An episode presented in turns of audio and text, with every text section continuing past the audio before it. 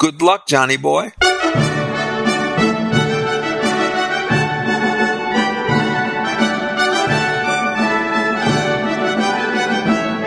Welcome back. It's episode 149 of the Hoover Institution's Law Talk podcast, coming to you, as we always do, in the faculty lounge of the Epstein and Yoo's School of Law, recently reaccredited by the Estonian Bar Association.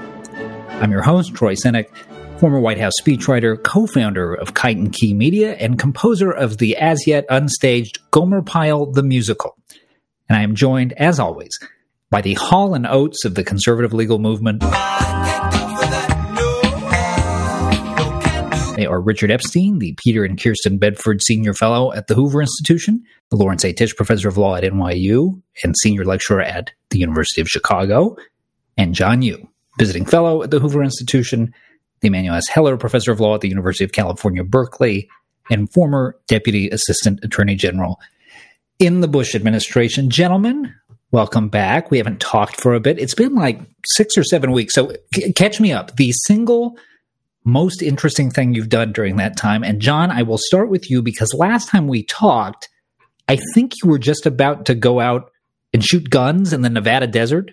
Oh, wow. That was a while ago. That wasn't so exciting, I have to say, because there's nothing to shoot at. It was just desert. I mean, you just shooting, you hit sand. I, they got to do something. They got to upgrade in Vegas. but you know what was neat was uh, I was staying in Vegas for the Claremont Institute. They you know run these summer programs, and they were having um, the NBA Summer League, which I'd never really heard of before. I guess it's when all the rookies and the new players play.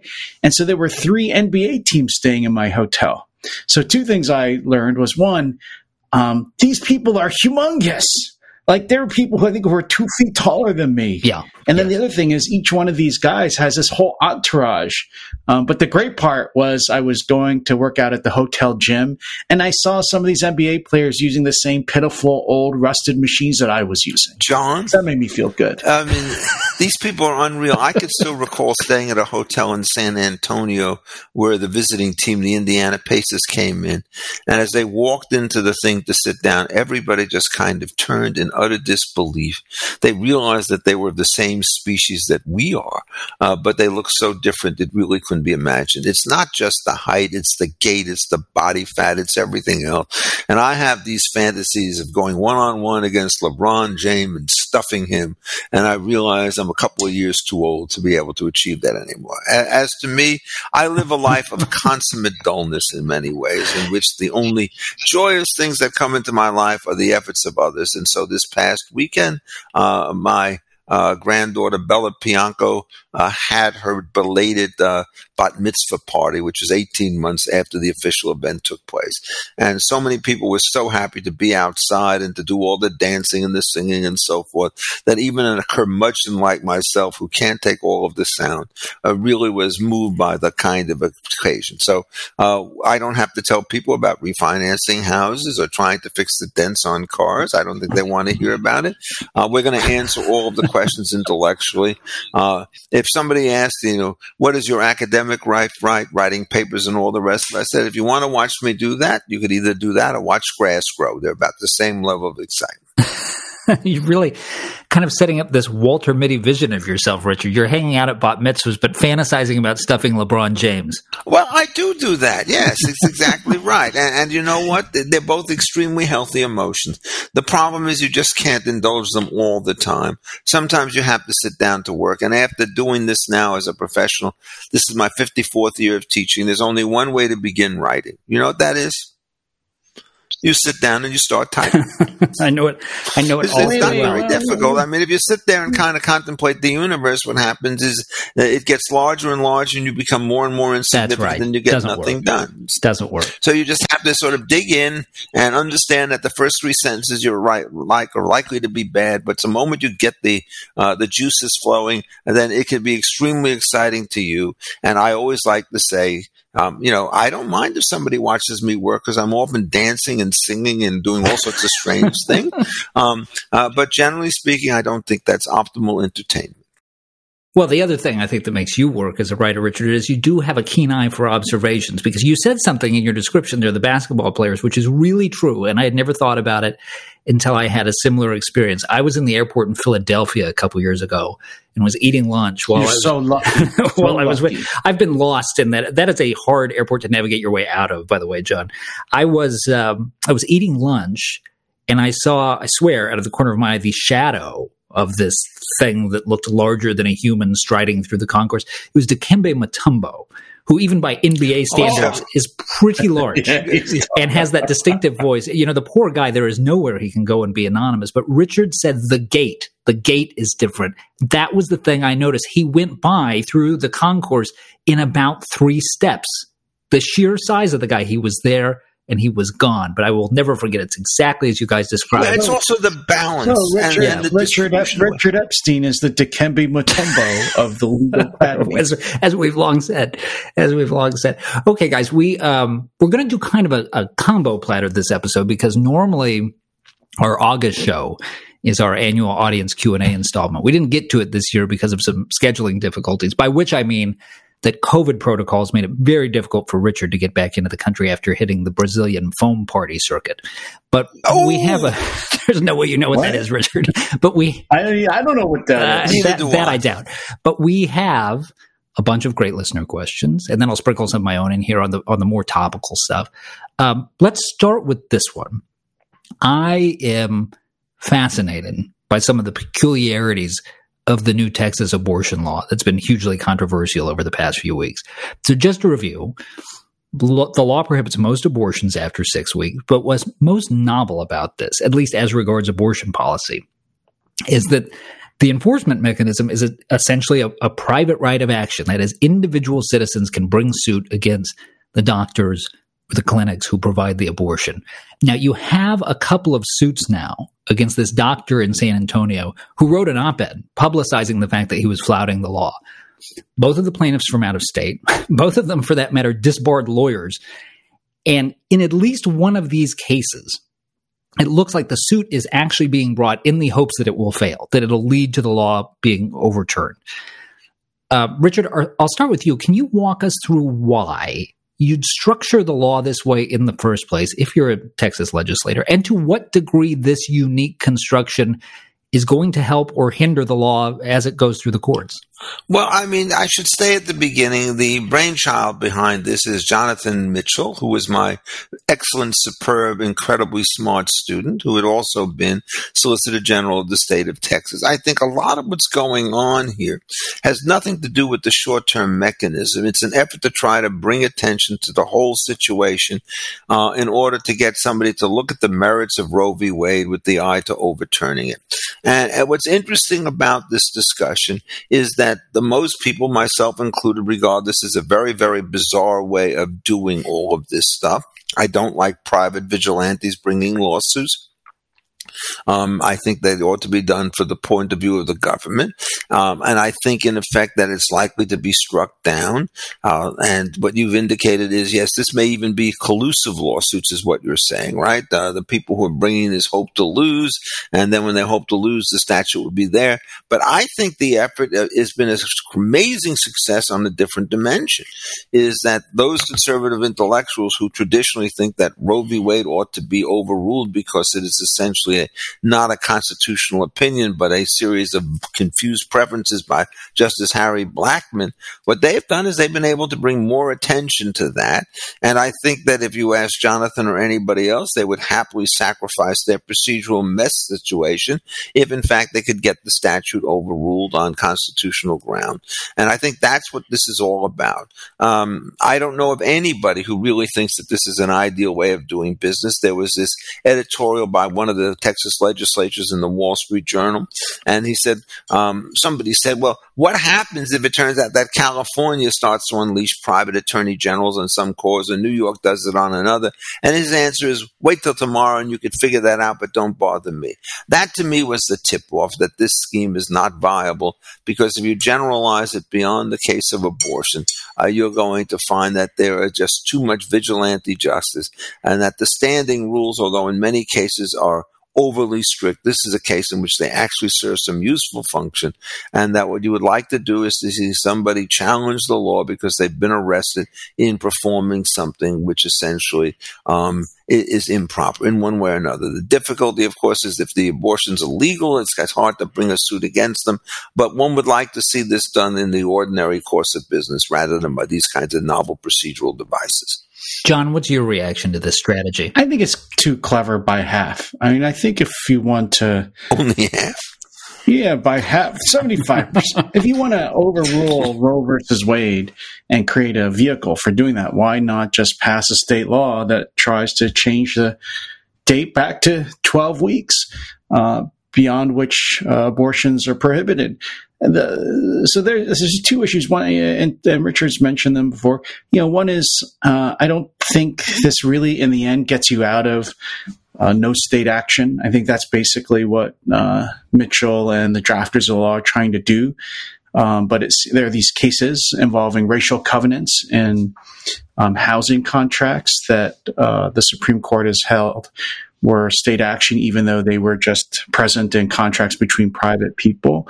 Uh, I'm not a big fan of the test the court used there, but if that's still the law, then I don't think that uh, creating this and giving it to private enforcement is really going to uh, really going to escape rev- review. Then the, the, second thing is, it, I, you know, suppose it succeeds. Suppose that uh, Texas creates essentially a private cause of action is really what they've done to allow people to sue abortion providers. Think about uh, what that opens the door to if you were a liberal. Um, I think liberals love the idea of uh, creating these kinds of laws which put enforcement uh, and public norms in the hands of private people. I mean, that's essentially what these huge class actions do. Is essentially what punitive damages do. I I think that actually, in the long run, this really uh, creates real problems for for conservatives. From our member questions, we, we had a number of requests for you guys to weigh in on the more sweeping vaccine mandates from the Biden administration that were announced recently. So this this sweeps up not just government employees and contractors, but also via OSHA, employers who have over uh, 100 employees. Their workers either have to get the vaccine or have to do weekly testing for the disease. Uh, John, using the regulatory apparatus here, using OSHA, uh, if there's a challenge, and this was the question that we got a lot, what if an employer doesn't want to comply with this? How how likely is this to to hold up in court using that mechanism of going through OSHA? Mm. So I just actually ran, wrote a piece in uh, National Review today, out today, actually this morning, that goes through the vaccination mandate and mm, pointing out the various constitutional problems. There are a bunch. Um, one is whether the OSHA statute itself even permits this. If you remember, OSHA is a law passed by Congress. It delegates to the president, the executive branch, the o- o- OSHA administration, the authority to try to uh, pre- prevent hazardous working conditions or harmful working conditions. Uh, one thing to ask is: Is a uh, virus, you know, a sickness that's just generally present in the population? Uh, it's not really limited to workplaces is that really a working condition? So that's just one. Is does this even fall within the statute?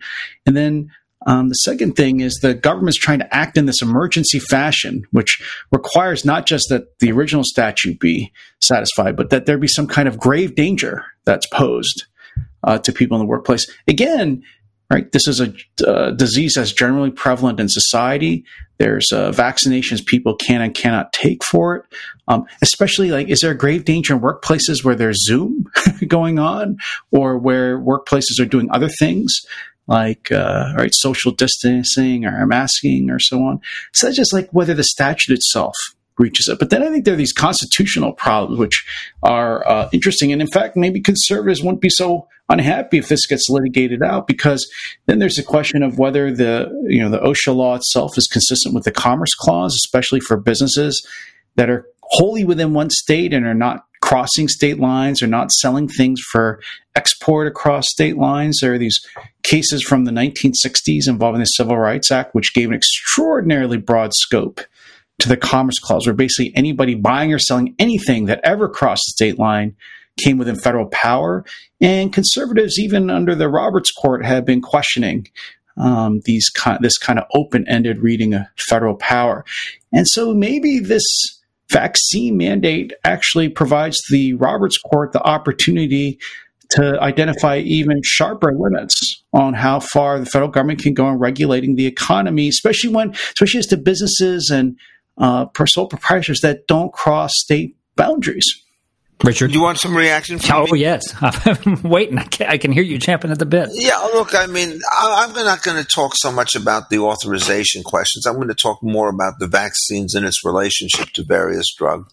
Now, this has been a source of, of deep concern to me for a very long period of time, and, and what they're doing, in effect, is they're saying this is a no-brainer, ladies and gentlemen. The vaccines have been proven to be effective, um, and if they work the first time, they're going to work the second time, and so you could only be an uh, basically an obstructionist to refuse to take these things, which is exactly the way that Biden does it. Now, this is really an extraordinary transformation. The great difficulty that one used to have with the FDA in dealing with many kinds of drugs is that it basically has a, a preemptive strike saying these things have remote risks of serious conditions. We're not going to let them on the market because we don't think individual physicians and patients are going to be able to do this right. And that has been the position that is taken at this very day uh, by the FDA and the CDC and by Anthony Fauci on the question of whether or not you could use ivermectin, which is a drug that was originally started uh, for both humans and for animals for deworming parasites and so forth, but which in human dosages had an immense success, it seems, in dealing with these conditions in India. And with the HCQ hydroxychloroquine, zinc and erythromycin um, as kinds of things. And we won't let those things on the market because the paternalists amongst them say they're too risky, which I find to be extraordinarily odd because it turns out that these things have been used for very long period of times. Ivermectin was uh, came in the market about 25 or so years ago. Hydroxychloroquine was put on the market probably uh, about 65, close to 70 years ago. And each of them is very a low risk on safety effects. That is, we have a huge experience about these things, and there seems to be, at least in some cases, good stuff about data. So that's the case in which I want the FDA model to change. And what I want that model to say is let this stuff go on the market and don't try to fight it. Uh, but if you start looking about what's going on, the FDA starts to disapprove. Uh, the Medicare payment systems are going to be start to be screwed up with respect to this stuff. There are all sorts of potential sanctions against doctors.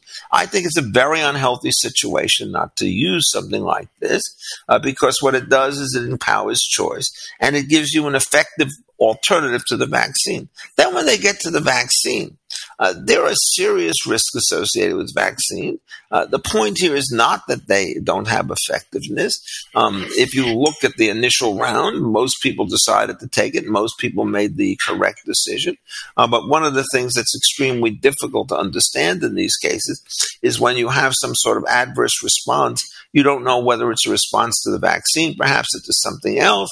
And so you could easily treat some of these things that were vaccine related as not being vaccine related and understate the risk. In addition to that, there are two other very serious things for which you cannot test. Clinical trials, by definition, can only go from the beginning to the end of the trial. And so, if you've tested something for a year, you have no idea whether or not this thing is going to have more adverse effects in two years. And even more important in this case, if you can show that one or even two doses are okay, it doesn't follow that the third dose may have greater potential harm and fewer benefits than the earlier one. And so, what's happening is you now, in effect, are so confident in your aggregate result that you're going to cut out the middleman because the old pattern of FDA governance was we put it out there and then there's a second level of filters, doctors, physicians, patients, and so forth, we see whether it's deployed. So they want to go from one extreme, you can't have it, to another extreme where you got to take it. And that leaves a lot of people extremely uneasy. And I do believe that this is going to suffer some degree of constitutional challenge on the autonomy ground. Um, and then the question is going to be what's going to happen if somebody takes the third dose and then it is pretty conclusively established that there's an adverse consequence? Do we derail the program? Do we modify the program? Do we ignore the situation? Do we offer compensation and so on? I just think they're moving too hard and too fast. And that, in fact, if the program is as good as you'd think, uh, then employers, families, parents, and so forth will want to adopt it. Uh, in some, I think the difficulties you have is we're moving too fast from one extreme where we don't let things on the market to another extreme where we make you take them. And that in general, rather than having prohibitions and mandates, I would rather have a larger dose of intermediate choice. Okay. Getting to specific listener questions. Most of these come from our listeners over at Ricochet, where the show started out 10 years ago. And uh, we do have a number of, of pandemic ones. So let me start there. And I'll, I'll, throw this one to you, John, because this is something that you have written about. This is from Ricochet member Doug Kimball. Can U.S. citizens hurt by COVID sue the Chinese government for damages? Can countries join in this class action? Yeah, I have written about this about ways to try to hold China accountable legally for COVID you know, right now I don't really think there's a way to sue China, the government, uh, in you know private lawsuit uh, because uh, countries have what's called foreign sovereign immunity, and so what would happen unless Congress were to pass an exception, which it always could, uh, and they have done so with regards to terrorism, with regards sometimes to property expropriation and so on. But what would happen is if, say, you know, Joe Smith filed a lawsuit in California state court against China and said China was uh, negligent in controlling the outbreak and so led to the harms uh, for him or his family in California, China would uh, invoke this federal statute called the Foreign Sovereign Immunity Act and say we're immune from lawsuit in American courts, and the case would get removed to federal court, and federal court would probably dismiss it under this statute. Uh, the, the really, I think the legal mechanisms to hold China accountable are not going to be through private lawsuits; they're going to be nation to nation. I think the United States government could try to do things to hold China accountable. So, for example, I, I mean, I floated some, you know, uh, you know, out there ideas like canceling the treasury debt that China holds, or saying we're going to collect on the debt that China issued before the communists took over and never, and then the Chinese government reneged on. Uh, things like so, it have to be things like that. Something that the United States as a nation would do to China as a nation. I don't think lawsuits by private people have a lot of, uh, you know, much likelihood of success. Richard. I think John is clearly right. Let me mention the other part of this. You bring a lawsuit and you say, oh, the Chinese did something. The first question is, what did they do? You're going to be a lot better off if you could establish, which at this point does not seem to be the case, that the Chinese deliberately concocted this thing in order to create a world pandemonium. Uh, there's been talk of that, but nothing that's close to proof. I think you're going to then have to fight the Yu Wuhan release story. Um, it may well be that you could win on that, or at least it's a jury question. But in every individual case on causation, it's going to be a nightmare. So one of the people who died was put into one of these nursing homes by Andrew Cuomo, who then released COVID positive patients. Is that an intervening cause that severs connection going back in these things? Somebody else doesn't wear a mask. Uh, does that really count? Out as a situation. And, and on and on it goes. So what happens is the individual suits have so many variations you can't do them. What John is saying has another way to rationalize it. Look, we know we've got a million of these cases, and we know in effect that some of them are going to be pretty strong on causation and very weak on culpability of the plaintiff, and others are going to be reversed. What we do is we got a million of these suits, and we just kind of give everybody the average amount. Not that we give it out individually, but we put it into the public treasury in order to eliminate all of those kinds of difficulties. Uh, that, I think, as a lawsuit would be viable, but I again think that the Foreign Sovereign Immunity Act would be taken in there, and having it go from government to government, it might be regarded as a casus belli. So I just don't think it's going to happen. I think what's going to happen if we start thinking that the gain of function resource was functioned by the United States and so forth, there'll be some domestic heads that might roll, including perhaps Anthony Fauci. Uh, but at this particular point in time, I just think that this is a, a fantasy, and it proves once again that this thing will be treated more like an act of God rather than the creation of a sovereign nation, which probably bears a very heavy portion of the blame. Here's an interesting question. This is from a member with the improbable handle of Bartholomew Xerxes Ogilvy Jr., which I, am sure is is an invented name, but God, I hope not. Uh, he, I love the Xerxes. Xerxes is the only one that gets cred from me. Yeah, he's the Persian guy, right? Yeah, it's pretty good. You don't, you don't, you don't, you don't meet enough Xerxes anymore.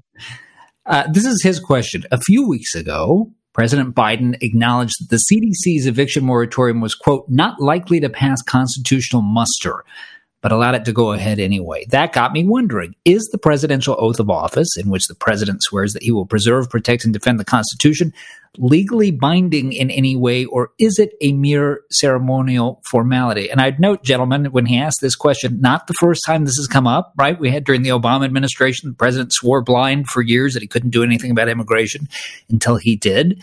And in the interest of bipartisanship, I would note that my old boss, George W. Bush, famously said that he didn't think that McCain Feingold was probably constitutional right before he signed it into law. So, not the first time this question has come up. Uh, Richard, what's your reaction to it? Well, in this particular case, um, I actually think it's extremely uh, troublesome. Uh, the kind of thing that you're talking about are signing statements, I was just actually teaching one of them today. Um, what happens is that you want to have a statute that's going to basically give Congress an extensive control over uh, foreign affairs, and President Bush says, no, you can't do this because what you're trying to do in putting these wars into place is taking away functions that belong exclusively to the executive. And I think where there is a genuine conflict over where executive power begins after legislative power falls off, nobody's going to think in terms of impeachment. They're going to think of this as one of these constant struggles between two branches under a constitution which doesn't have sufficient depth to deal with all these questions in full. But what Biden says is he's not doing that argument. He says, I just know that this is wrong and I'm going to do it anyhow because I think I could get away with it. Well, he does have an oath to take care that the law be faithfully executed. You could treat this as though it's an open admission that he's going to make sure that it's going to be mangled to the extent possible. And then you ask yourself, is a deliberate violation of a known law a high crime or misdemeanor? And all of a sudden you're starting to think impeachment. Now, nobody has even come remotely close to mentioning that under these circumstances. Uh, but what you want to do is to say, are we really right to put it off the table? Just think of it the following way. Uh, you get all sorts of other mandates that come forward on topics that are perhaps uh, more or less uh, controversial on these things. And Congress says, you shall do this. And the president says, I don't want to do it. I'm not going to do it. And I know it's illegal. It's one thing to say I'm not going to do it because I contest its legality, but it's another thing to do it saying I know that it's legal and I'm still not going to do it. And so I would hope he pays some kind of a political price for this. But as best I can tell, what has happened thus far on this particular issue is we continue to debate at great length whether or not the moratorium is a good or bad thing, worrying about the dislocation of tenants against the dislocations associated with the landlords on these cases. But I don't think anybody has bumped it up to a constitutional level. I actually believe that the case on this issue is more troublesome than than the rather blase um, attitude that one sees in the press at large. John, what about you? Preserve, protect, and defend, just words on parchment? No, I don't think so. I, think presidents used to take that oath very seriously. And it also combines with the take care clause. And I think that's really the clause that does most of the work. Uh, you know, the president uh, takes not just takes an oath, which, mind you, the other members, right, the members of Congress and the court also take, uh, as well as federal employees. But it's that the president has this special obligation to take care that the laws are faithfully executed.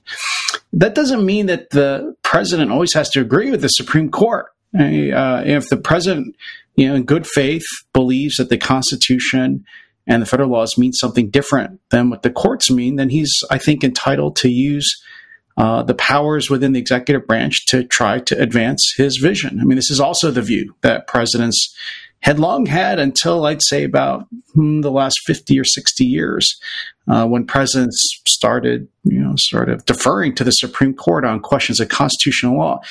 Uh, in the beginnings of our republic, I think all the way through to FDR, that is not the position that uh, important presidents took.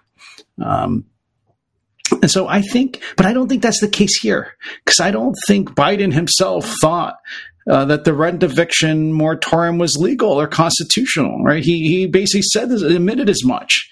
Uh, and so I think actually what Biden did was the worst of all possible worlds is that he uh, tried to, I think, invoke this uh, uh, really uh, important but should, I think, be rarely used presidential power to interpret the Constitution at odds with the courts, and then invoked it, I think, for uh, invoked it in, in bad faith, which means that he's, you know, that it's going to risk a narrowing presidential power in the end when all the other branches and elements of the government reject it, as as they have.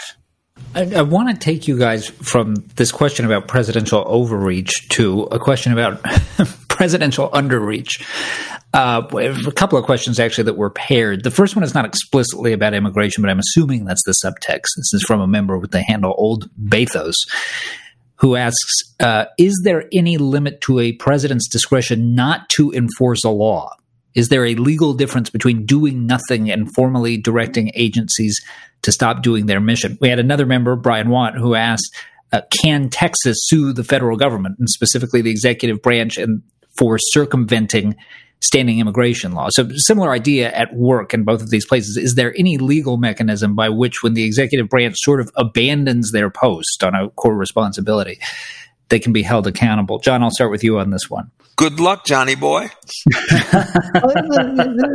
was this is interesting. This was um, something uh, that came up right with the def- the deferred action for children, and right. then the, the, the parents program under the Obama administration. Uh, and so you would have thought well, two things. One is there's this thing called prosecutorial discretion, and so presidents don't have to enforce every federal law 100% against all violators. Uh, in fact, that would be impossible uh, as to all the federal laws. It might be impossible as to any even a single federal law to fully enforce it against all violators all the time. Uh, presidents have to uh, make uh, decisions about how to allocate those resources, uh, limited prosecutorial resources, and the courts have recognized that. Um, at the same time, I think the courts have also recognized, uh, and I think it's not just because of judicial decision. I think it's just part of again that take care clause responsibility. The president can't just say, "I'm going to use my discretion to not enforce a law at all, to make it zero enforcement," because that would be you know not because I think the law is unconstitutional or not because, uh, I, but only because I disagree with the policy of the law.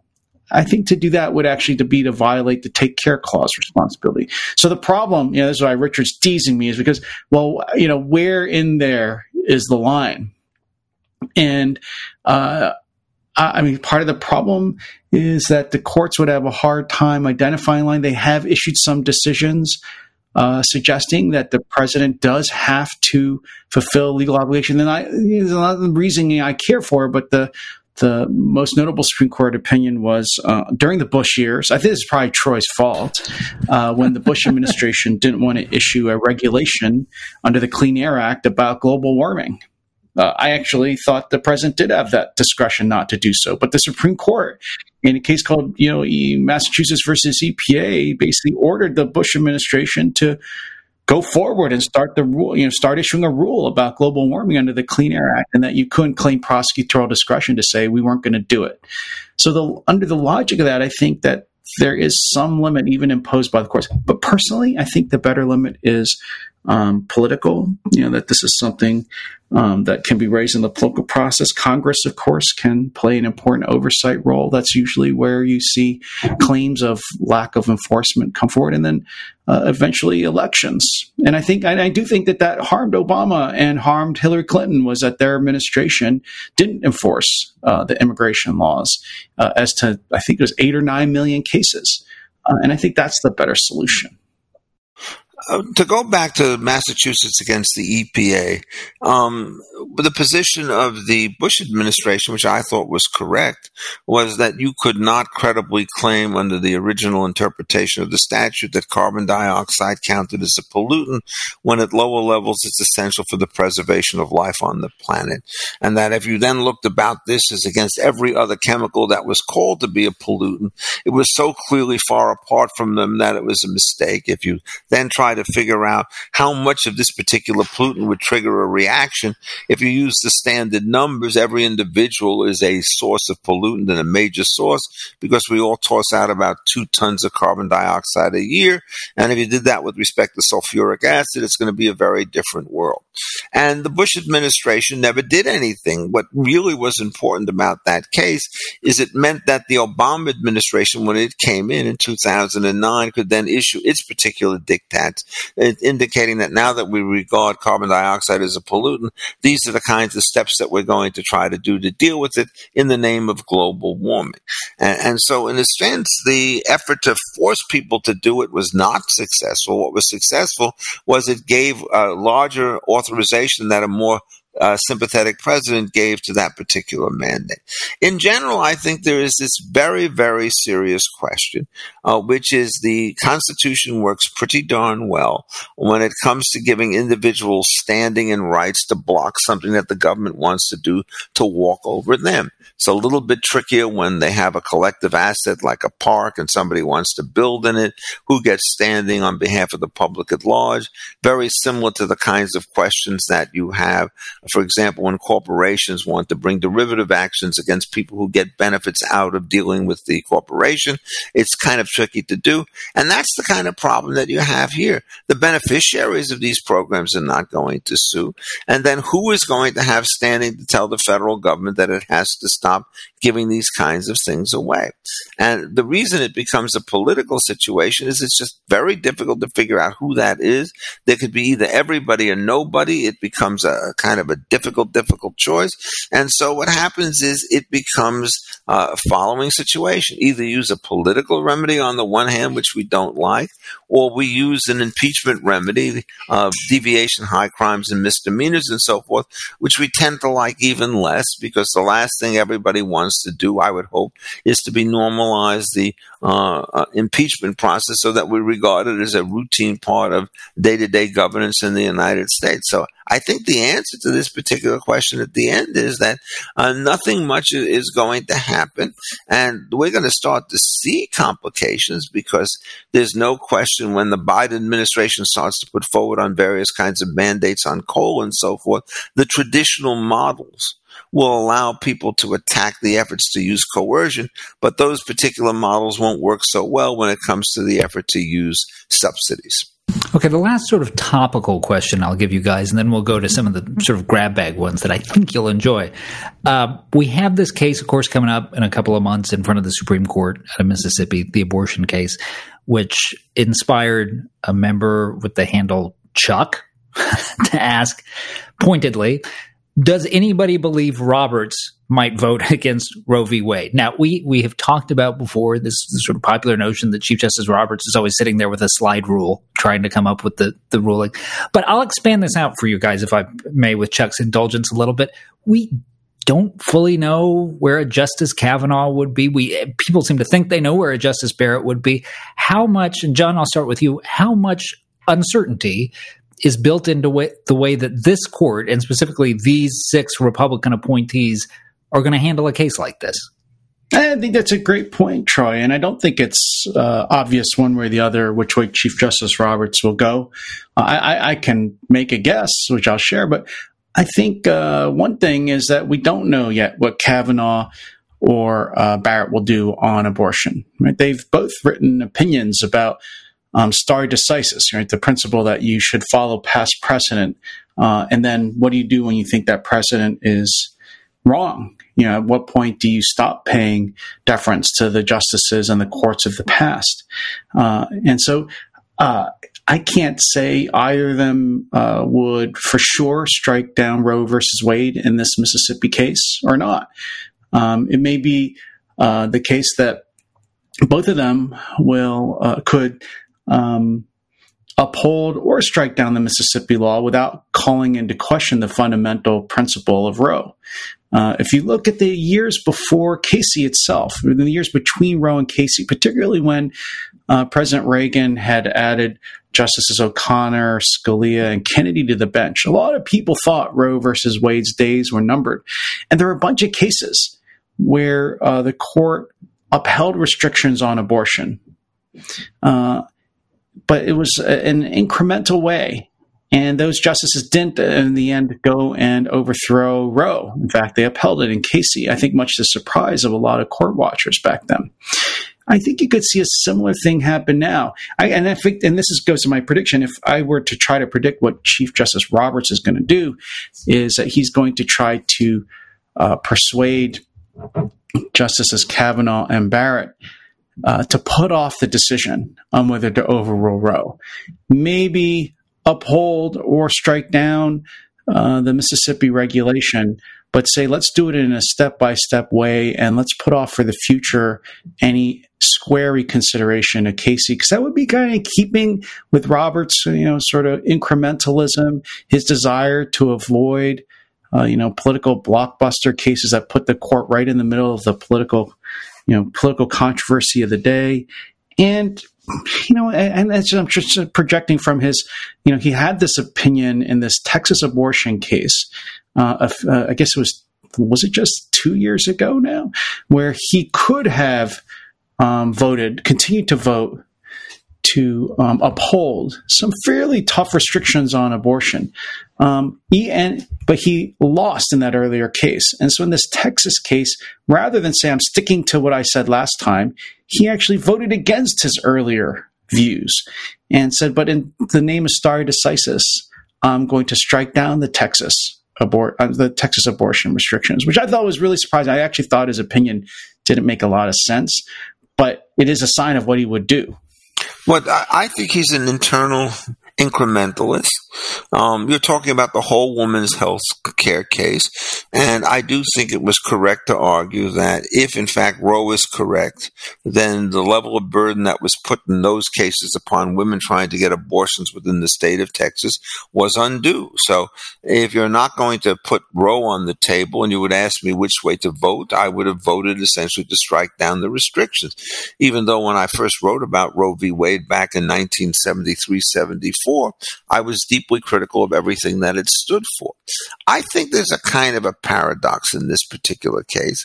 Um, if, in fact, we believe that you overrule Roe and every state in the union is going to have basically adopted my legislation, then it ceases to be a really difficult problem. In fact, the argument is let's overrule this thing because we think that all of those people who said that judicial usurpation was the problem with Roe will become silent when it's constitutionally improved. And in this regard, I believe there is a statute that was passed in New York, uh, which says in the event that Roe is overruled, we are going to restore it by a statute, which is going to say the laws that existed under Roe v. Wade is the law of New York State, and that's one huge place. The question is whether or not women in other states could take advantage of the law. I think would be an interesting and very difficult question, which would ultimately be yes if they could get there. I, I think it would be there. But if every state did this, then you would want it to be overruled. But many states are going to decide the other way around. Um, I think it's pretty clear that they're three and three at the ends. I, I suspect Alito, Thomas, uh, and Gorsuch would rule to overrule, although Gorsuch is always sufficiently idiosyncratic that you can never be quite sure what he's going to do. Take a case like Bostock uh, when it had to do with uh, gay and transgender rights with respect to Title VII and Title IX. And so I think, in effect, it's likely that it's going to be a tricky kind of a situation. But on balance, my guess is they're going to punt, and it will probably be five four to to uphold it. Um, and I think, in fact, if I were the Republican Party, I would be thrilled at that particular result uh, because, in effect, once you put that particular result on the table, it means that you're not going to have a political situation where your conservative intellectuals and your economic liberals are going to find themselves at loggerheads with one another. Uh, Roe going into the political situation if it's prolonged, will only help the Democrats. Okay, let me ask you some of the sort of uh, miscellaneous questions that we have. This one from a member named Mark Alexander who asks Is there any hope of a constitutional convention of the states being called? This is something that was really sort of getting a lot of attention, at least in certain conservative circles, probably about a decade ago, sort of in, in the peak of the Tea Party uh, moment, the, the Article 5 convention of the states. I haven't heard as much about it recently, but they did have a, a, large number of legislatures that had filed the bill. To, they were close to the threshold they needed to, to trigger this.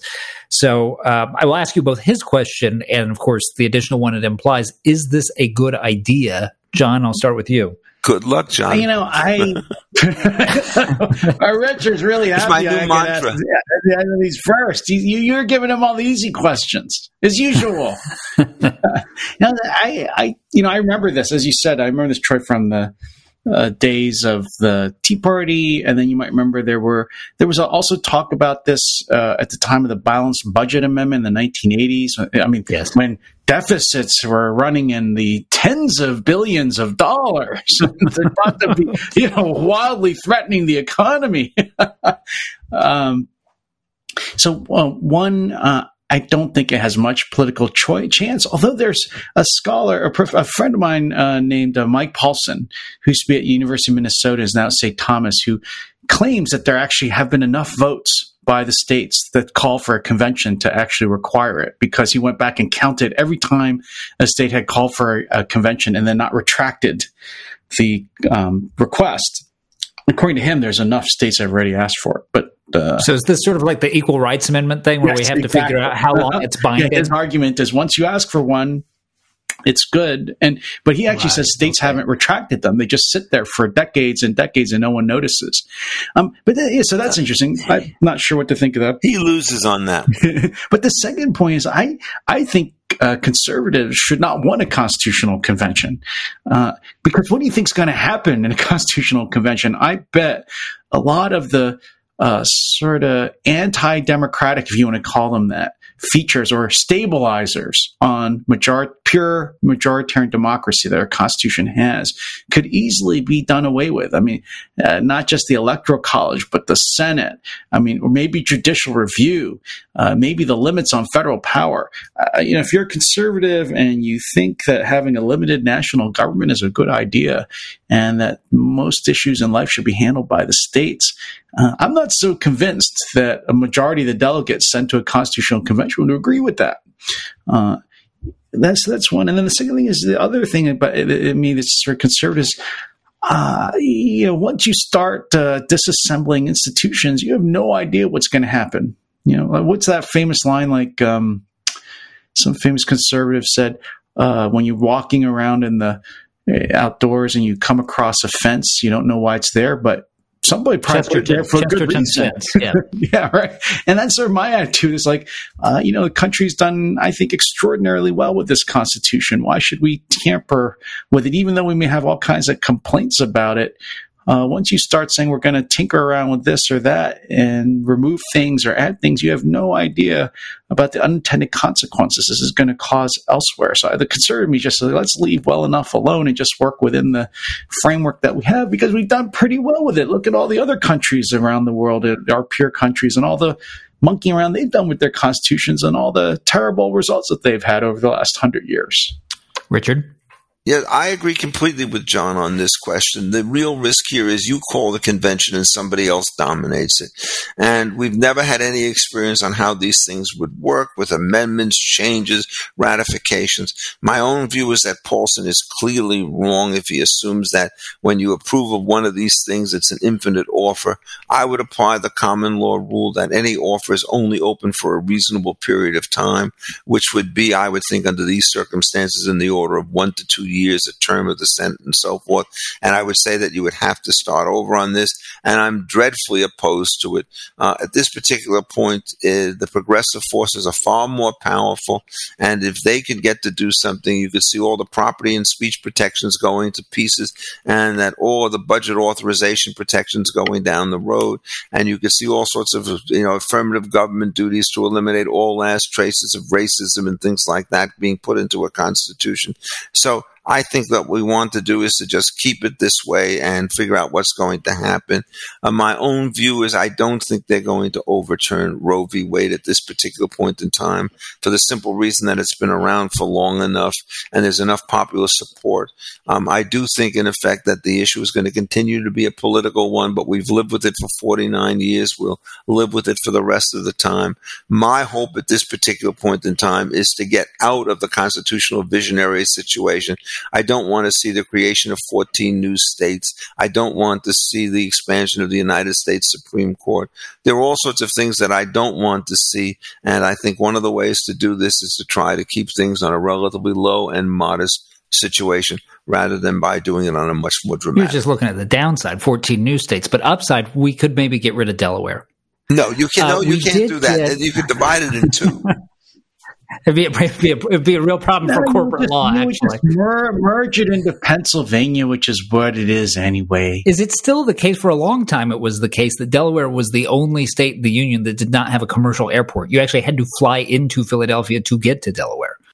There's an, I mean, there is an airport in Delaware. I Well, mean, that's it takes Maybe 40 minutes to drive through the whole place. Maybe Wilmington.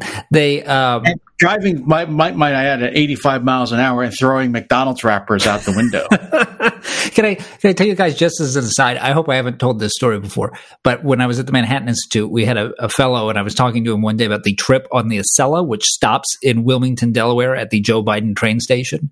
And I told him, I said, one of my favorite parts of that trip is just sitting there when the train pulls into that station and watching nobody get on because it exists for the sake of Joe Biden. I said, watch when you go tomorrow.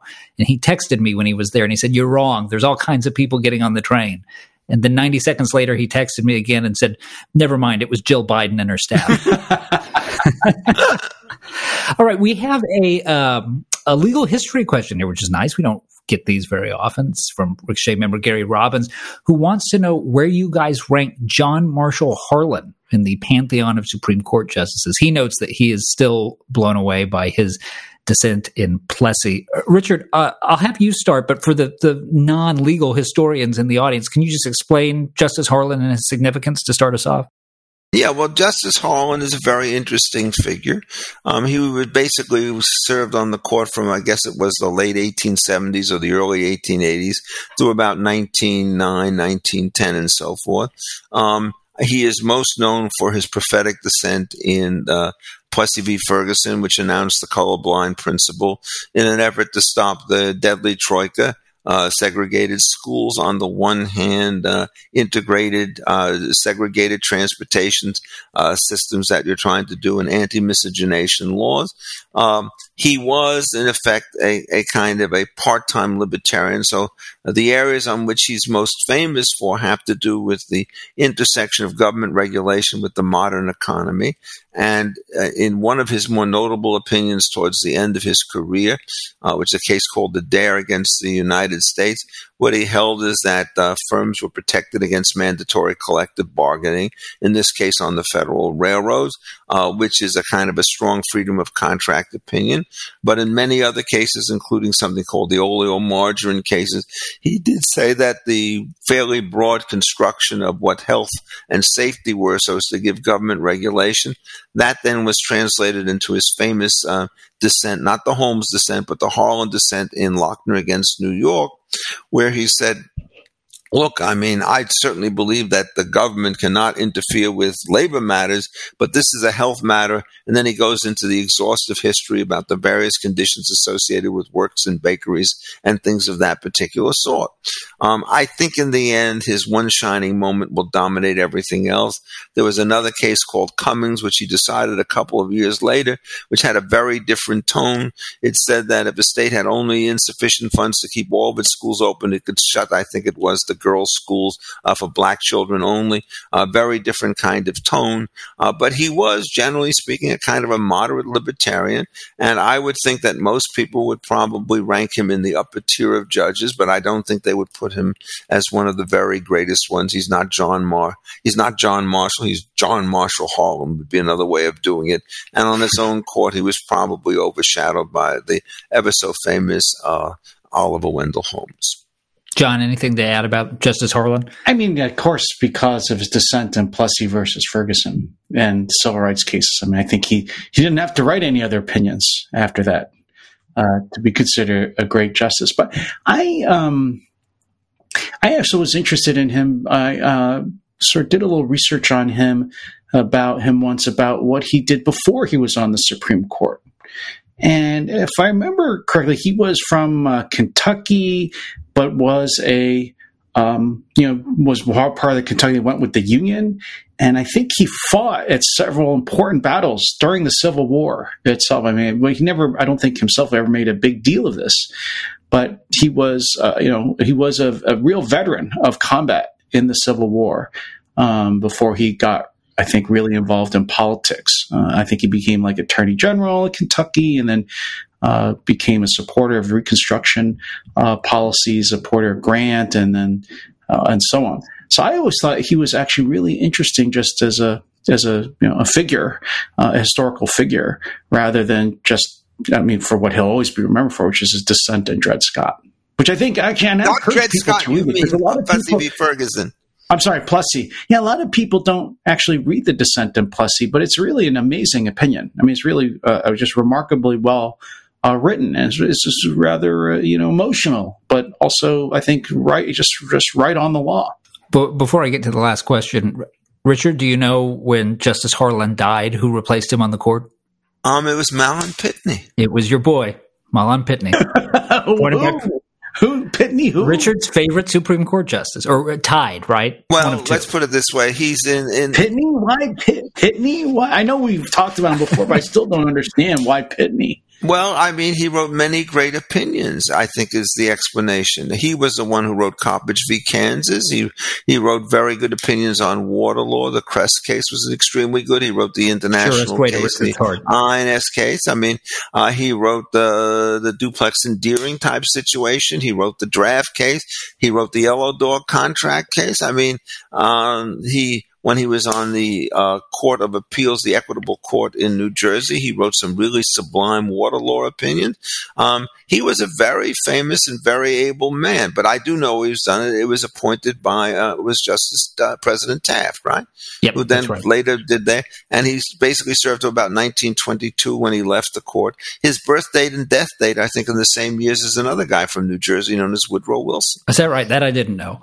Um, I think it's 1856 to 1924, something like that. Very close for both of them. The last question that I'll offer up you guys is really interesting. So every year when we do this, we tend to get some variation on if you could change the Constitution, what would you do? This is the first time we've ever had this question. If you had, this is from a member with the handle Lost in Thought. If you had an opportunity to change the Declaration of Independence, and this change magically appeared on the original declaration, declaration and all subsequent copies. Would you make a change? And if so, what would the change be? I'm going to start with Richard because I am deep enough in Richard Epstein's head that I know what his answer to this is. Uh, you're going to say life, liberty, and the pursuit of happiness should be added there and private property somewhere along the line. Oh, no, that was not my guess. That I, I what was your guess? I, I remember you not liking the preamble. Oh, nature and nature's God? We the people. Oh no, that's the Constitution, boychik. What am I doing? What does Boychik mean, by the way? There's a place in Berkeley called Boychik's Bagel. Boychik is Yiddish for, for little boy, and you do it when somebody makes a howler of mistake at the end of the hour. Uh, the point you're mentioning about the Constitution is Boychik Senate. Um, is that we the I'm people? Sorry. I'm sorry. You're totally right. I transposed it in my head. Um, we the people was originally we the undersigned delegates, right? And when you transferred, it meant that essentially the states were reduced in its role of intermediary. And when you try later on and look at some cases that deal with the scope of federal power, they refer to the preamble as establishing that direct relationship. Uh, but that's not what happened in the Declaration of Yeah, so give me your answer for the Declaration. Well, I told you the pursuit of happiness as opposed to property uh, was, in fact, a very delicate kind of compromise, and in part because he, I don't think Jefferson wanted to make slavery, which was property, part of the basic Constitution. But that's it. Anyhow, that's my last thought for the day. John, would you would you make any changes to the Declaration of Independence? You know, I'm trying to look at the the, the more minor ones towards the end. You know, because most of it is you know a laundry list of just. Right the bad things that King George III did. And so I don't, I'm wondering whether it's the exact um, language. Remember, there's, I'm trying to remember, wasn't there part of it like appeal to Canada? So of course that part I don't want in there anymore. We don't want the Canadians, but remember they wanted, you know, because they used to want the Canadians to actually rebel too, along with them. And there always this been language in the early uh, national colonial periods about the commonalities between the American colonies and the British. Because if you think about it, right from before 1776, they wouldn't have thought of them really as, as, the American colonies and the Canadian colonies. They were just all British North America, and it was always weird right. that Canada went off with the. But I think that's one of the best things that ever happened to us is that we didn't get the Canadians involved here in part of the United States. I mean, who knows? We probably have we'd have mandatory university health care and no military, and God, and Trudeau would be president. I mean, good lord. Um, so I was thinking, like, how could you excise that part? But you know, the um, the only other thing about the um, declaration is that you know it's really it's it's the odd thing about it is that it's really it's you know and remember it for this as kind of written as an attack on King George III.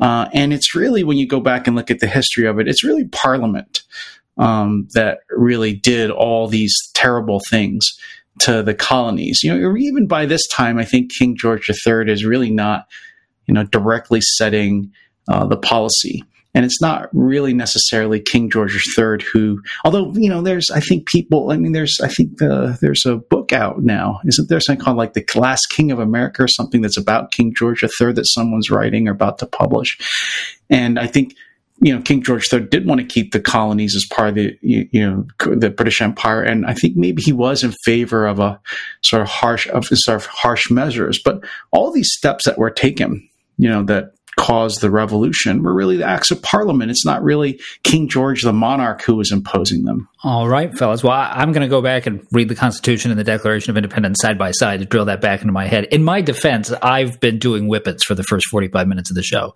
Uh, my 45 minutes? Or you, don't you want to measure that in years? My thanks, as always, to you both, to our producer, Scott Immergut, and to all our wonderful listeners. Remember to do us a favor and rank the show wherever you get your podcast. We'll be back with you soon. Until then, the Faculty Lounge is officially closed.